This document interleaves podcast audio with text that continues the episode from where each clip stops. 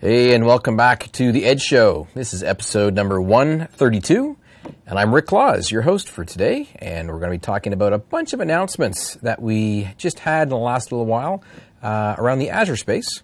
And so I decided to ask a couple of my friends from the engineering team to come over and to uh, chat with us. So follow up right after the break, and uh, we'll get started.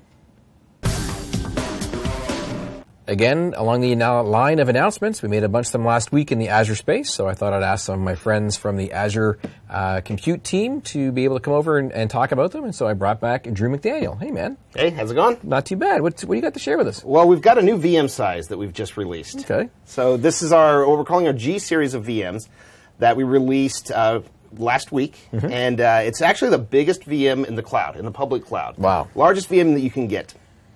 So this series of VM is really designed for the very large workloads, your enterprise class workloads that, that needs extreme scale. Uh, it scales in multiple directions, both in memory and in uh, SSD-based disk space, uh, as well as using the very latest Haswell-based processor from our friends at Intel. Oh, okay. Uh, so you can really do a lot of different operations, whether it's a SQL database, uh, a MySQL database, or other data tier workloads. Just really run really nice on these VM sizes. Now these things debuted or were released as far as being available from a from a let's show this uh, thing back at TechEd Europe timeframe, if I remember correctly but now they're available as a GA. Correct. So what Correct. does GA differentiate from preview? So GA means uh, you can run these you uh, with your production workloads. You will be able to get the full SLA that you would have with any of the other uh, virtual machine services okay. in, in, Azure, uh, and so they're ready to use. That makes sense. Now we have released these initially in just one region. Uh, so they're available in the West US region, and we'll be rolling them out uh, to other parts of the uh, regions as we go forward. You see, I picture all these little transport trucks with all these massive containers of these G series machines. Plug, they're big, man. They're, yeah, plug them in and get everything all powered up and energized. Uh, so those are coming along. Rolling up to data centers near you. Exactly. I love that. I love that. So why don't you show us how to provision something? So, so what we've got here, we've got the Azure Preview Portal uh, that uh, has been out for a while. Um, it's a great place to show kind of some of the power of the G series. So we're to go in here and we're going to provision a uh, VM. You can use any of the various uh, operating systems for the G series. Mm-hmm. Uh, all the operating systems that are in the gallery uh, support these very large VMs. Um, we're just going to kick this off with Windows, though, in this case. And when you select the the machine, the operating system, one thing, as I mentioned, is that they're available currently only in West US region. Okay. So by default, the portal's going to come up with either the last location, uh, or it may default in this case here. I'm showing uh, it's West Europe you'll want to go through and select this and change it to the West US location. Mm-hmm. Once you do that, when you click through the pricing tier and browse down, you can see all of these, what we call cards, that display the various VM sizes. Oh, okay. So G series right up top, and uh, we'll, we'll scroll down a little bit and look at uh, the biggest of the G series, our G5. Uh, so we're looking at this thing has 32 cores. Now the these 32 cores are physical cores. Uh, we're not hyper-threading. Some mm-hmm. other providers will do hyper-threading of up to 18 co- physical cores to get hyper-threaded to 36. But by providing 32 real cores, you actually get more performance than you would on just you know 32 hyper-threaded cores. Okay. Uh, this thing also will support up to 64 data disks, is our largest number of data disks in Azure, mm-hmm. uh, with each disk being a terabyte in size. You attach up to 64 terabytes of space, of persistent space on here. The SSD, which is not specifically called out in the card here, is um, on the largest size, 6.5 terabytes of local SSD space. And that's the temp stuff that's non-persistent, right? Exactly. So okay. that's your temp stuff. So any of your temp DBs uh, can leverage that uh, for very, very large scalability. Uh, and that's going to come into play in the future as we move into our premium storage. Mm-hmm. Premium storage is also re- just uh, recently went into preview. That's rolling out over time. Uh, premium storage makes use of the temporary space uh, on the on the VMs, and we'll talk a bit about that in, at a later show, if you will. Sure, I'll have you back for that one there for sure. Excellent. So so this machine you can deploy out, and so as I said, large number of cores, huge amount of memory, uh, almost a half a terabyte of memory mm-hmm. that you can just launch out of the portal and get that running. Now, uh, just out of curiosity, the um, I noticed when you're going through the pricing tiers, there were also some other other machines that were available there too. Obviously, the A series was the one that we're familiar with, but then there's also the D series, which we also talked about, and they're available in, in GA. Now, the D series are available across all the regions, correct? The D series are available uh, on most of most of Azure regions. Yeah, Uh, I'll qualify. Most all of the regions. Most How's all that? of the regions, yes. Uh, if you go to the services by region page, it Right. shows exactly which regions. I believe right now it's uh, Brazil South is the one region that doesn't have the D series yet. Okay. And uh, there was also something else in that list you're scrolling past there. Is that something we should talk about too? The DSs? The DS, that's you have a great eye here. So if you look at that same list, let's actually come back here. You'll notice if you have a sharp eye like Rick does, uh, there's a set of VMs there it is. that are DS, and you know a DS11, a DS12. These look very, very similar to uh, a D series of VMs in their capabilities. The one difference here is you'll see premium disk support. Okay. So premium disk support is part of premium storage. Premium storage is just entering the preview phase. Uh, there is uh, the ability to sign up for that preview in Azure.com uh, you get on the queue, and we're starting to roll that out as we go forward. What premium storage does is it provides a much lower latency for the I/O between the VMs and the backend storage system for persistent. So we have really have two forms of very high performance disks. You have your local disks that are on SSD, that's local and temporary to the VM. And then Premium provides high performance persistent disks Oh, okay. uh, that will be stored even if the VMs are shut down or you have a hardware failure on the on the VM. And those persistent ones, the ones you actually have to create and then attach to, That is to the individual machines. That is correct. And so the D series does not have access to the premium disk support, only the DSs do? The DSs have exactly the DSs have access to the premium disk support. Uh, again, that same uh, uh, services by region will show that we've got the, the DS and the premium storage available in West US, East US two, and West Europe right now. And again, that will be rolling out as we go forward uh, to more more and more of the regions. Um, the, the S is an interesting thing here. As I said, the DS supports our uh, premium storage uh, disks. Uh, ev- uh, eventually, you will see a GS version of the G series uh, for using premium storage with the, these recently GA'd uh, G series of VMs. Oh, okay.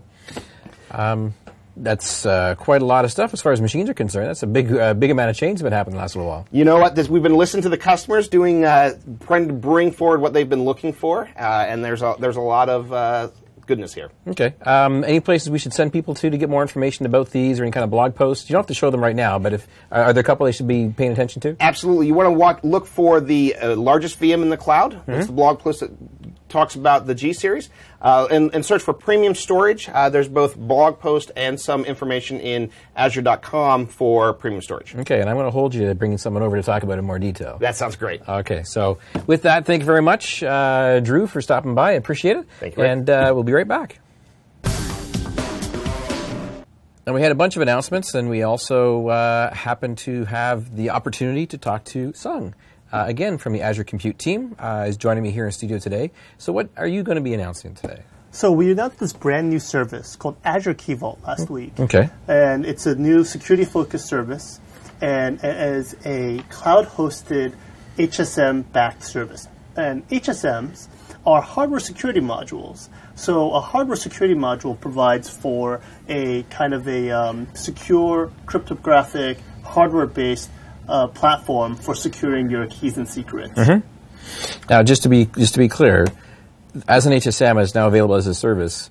That's this, this is actually a hardware implementation that's inside select data centers that are in the Azure data center. That's exactly right. That's actually one of the benefits of this. Previously, customers who wanted to use HSMs, uh, they're very expensive hardware and very specialized hardware equipment. And so we've taken that onto ourselves, and we've actually, uh, you know, have third-party HSMs that are a part of our HSMs that customers can now um, share. Basically, they're uh, cloud-shared HSMs that customers can now, you know, provision their keys into, which makes it a lot more um, compelling from a financial perspective because again previously customers would have had to purchase these highly specialized hsms provision and deploy them in their own data centers. And in this case they're now in our data centers and they're also uh, distributed to several different data centers. So you actually have uh, better scale with using it as well too. So you don't have to purchase you know many hsms for yourself. We've done that on your behalf and uh, you can take advantage of our, our cloud scale and our cloud management to take care of it. Okay. So, what kind of stuff can we do with the HSM, like uh, from an example of, of how we've implemented it, made it available to people. Yeah, well, so first of all, HSMs, you know, as you can see, they're uh, FIPS 142 um, level 2 and Common Criteria EL 4 plus certified, Mm-hmm. which means that they meet a lot of the compliance requirements. And so customers can now build a lot of applications and take advantage of any compliance certifications that they need to have for these applications. One example uh, of this is the, you know things like SQL Server and BitLocker. Um, but you know, let me quickly talk about like what are some of the features in the Azure Key Vault service.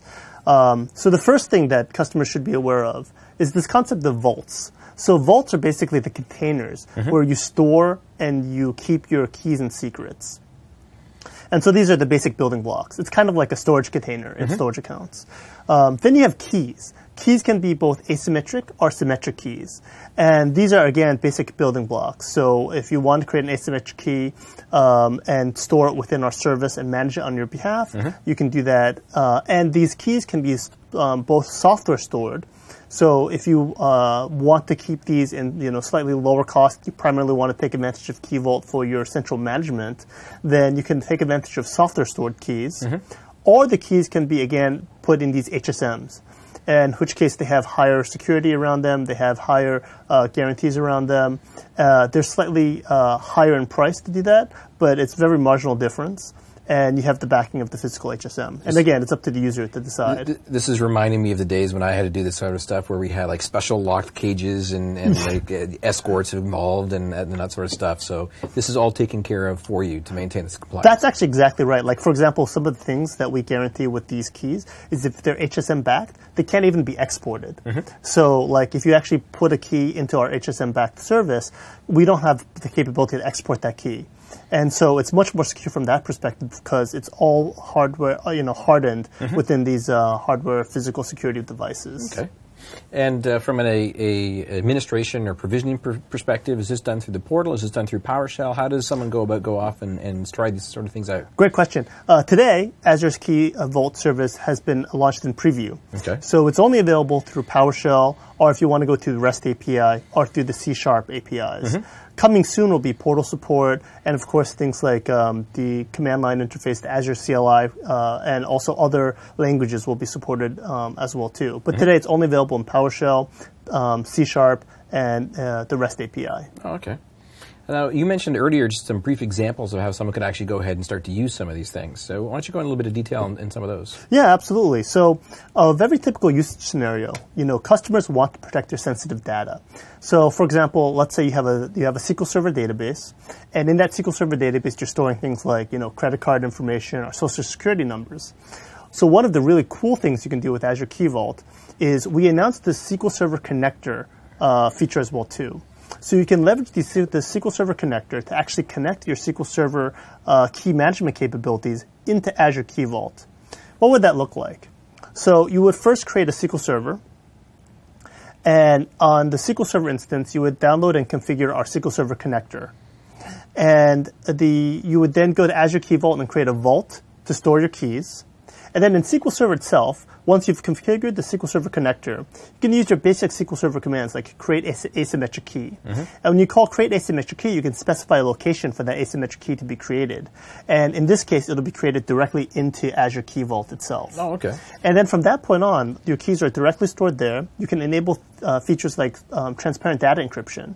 So you can enable transparent data encryption on SQL Server. Your database will be automatically encrypted, and your keys will be stored on the Azure Key Vault service. And so the, the key point here is that there's no special steps that you have to really go off and do. Exactly. Other than simply making sure that you have the connector in place and that the vault exists, and then it's the standard stuff you'd be working with. Yeah, that's exactly right. That's And- exactly right. now, you also alluded to the fact that this could be used for something like BitLocker as well. Yes, Right? yes. So one of our partners, uh, CloudLink Technologies, they have a service called Secure VM, Mm-hmm. and they recently also announced that their Secure VM service um, is working with. Uh, the Azure Key Vault as well too. Okay. So you can actually leverage Azure Key Vault to be your root encryption key for their uh, VM encryption and enable their VM encryption and then have their root keys stored as part of Azure Key Vault and then centrally manage it that way. Okay.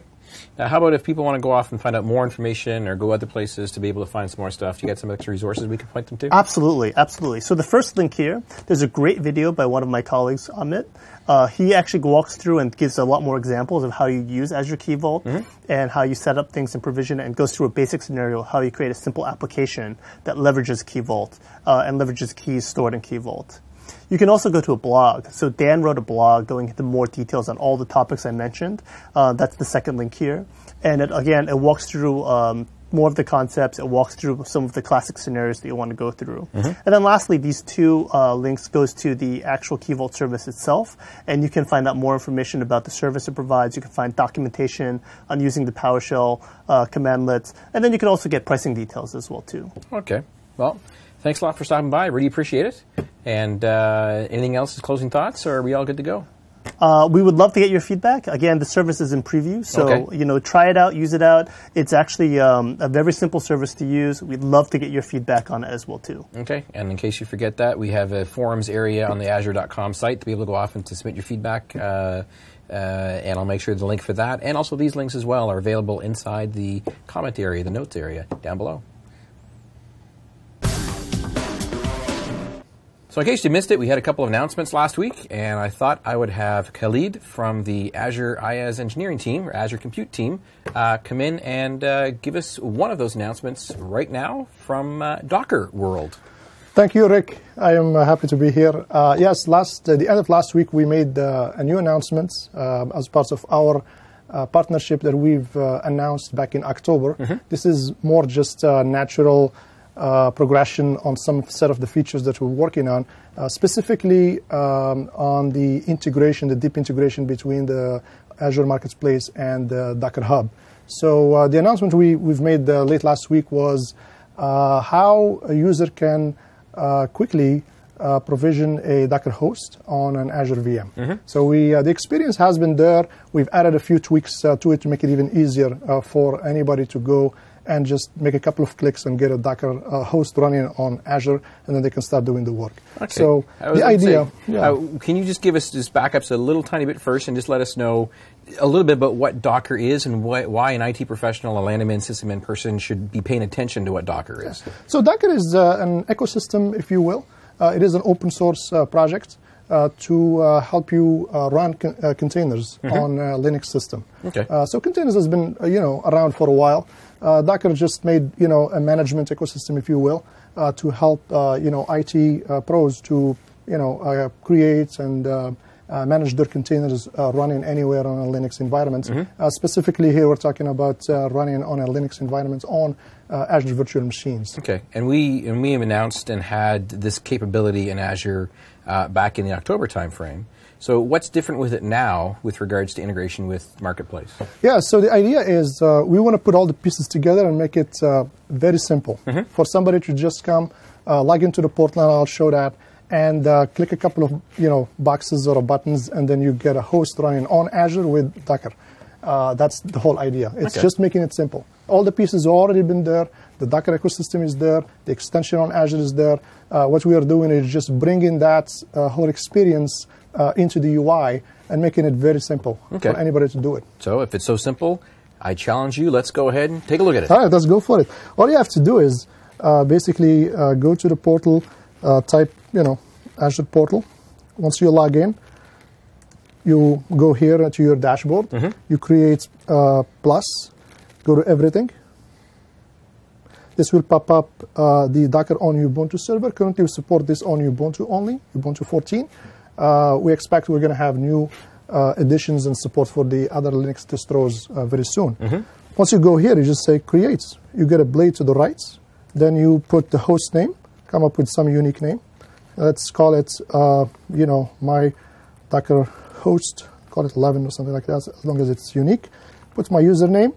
Uh, if I have SSH uh, public key, I can enter that. Or you know, if I don't, I could just use a password. Let's keep it simple, just the password Yeah, sure. Come up with uh, some password, and then I hit. I can configure a few other things, but if I don't, I can take all the defaults and then hit create.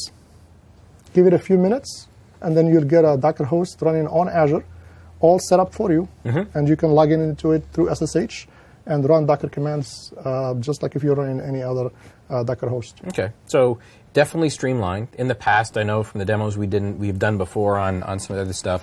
Uh, it was a much more involved packaging process and unpacking the package and making sure you have all the different pieces together. Yep. Uh, under the covers, how is this actually running a little bit? Can you Yeah. share a little bit about so what we are doing, we're taking an existing uh, Ubuntu image Mm-hmm. that's already there. Today you can, you know, do this uh, manually, if you will, or step by step, uh, in multiple steps, if you will.